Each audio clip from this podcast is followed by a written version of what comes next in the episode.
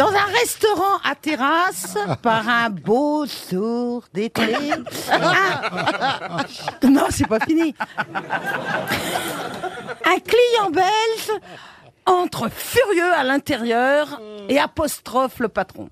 Dites-moi, chef, je déjeune dehors avec ma femme.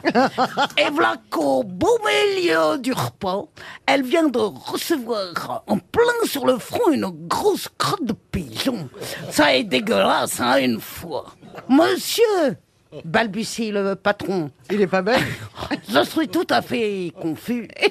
Je vais vous donner une serviette en papier pour l'essuyer. Mais mon pauvre ami, c'est trop tard, il s'est envolé.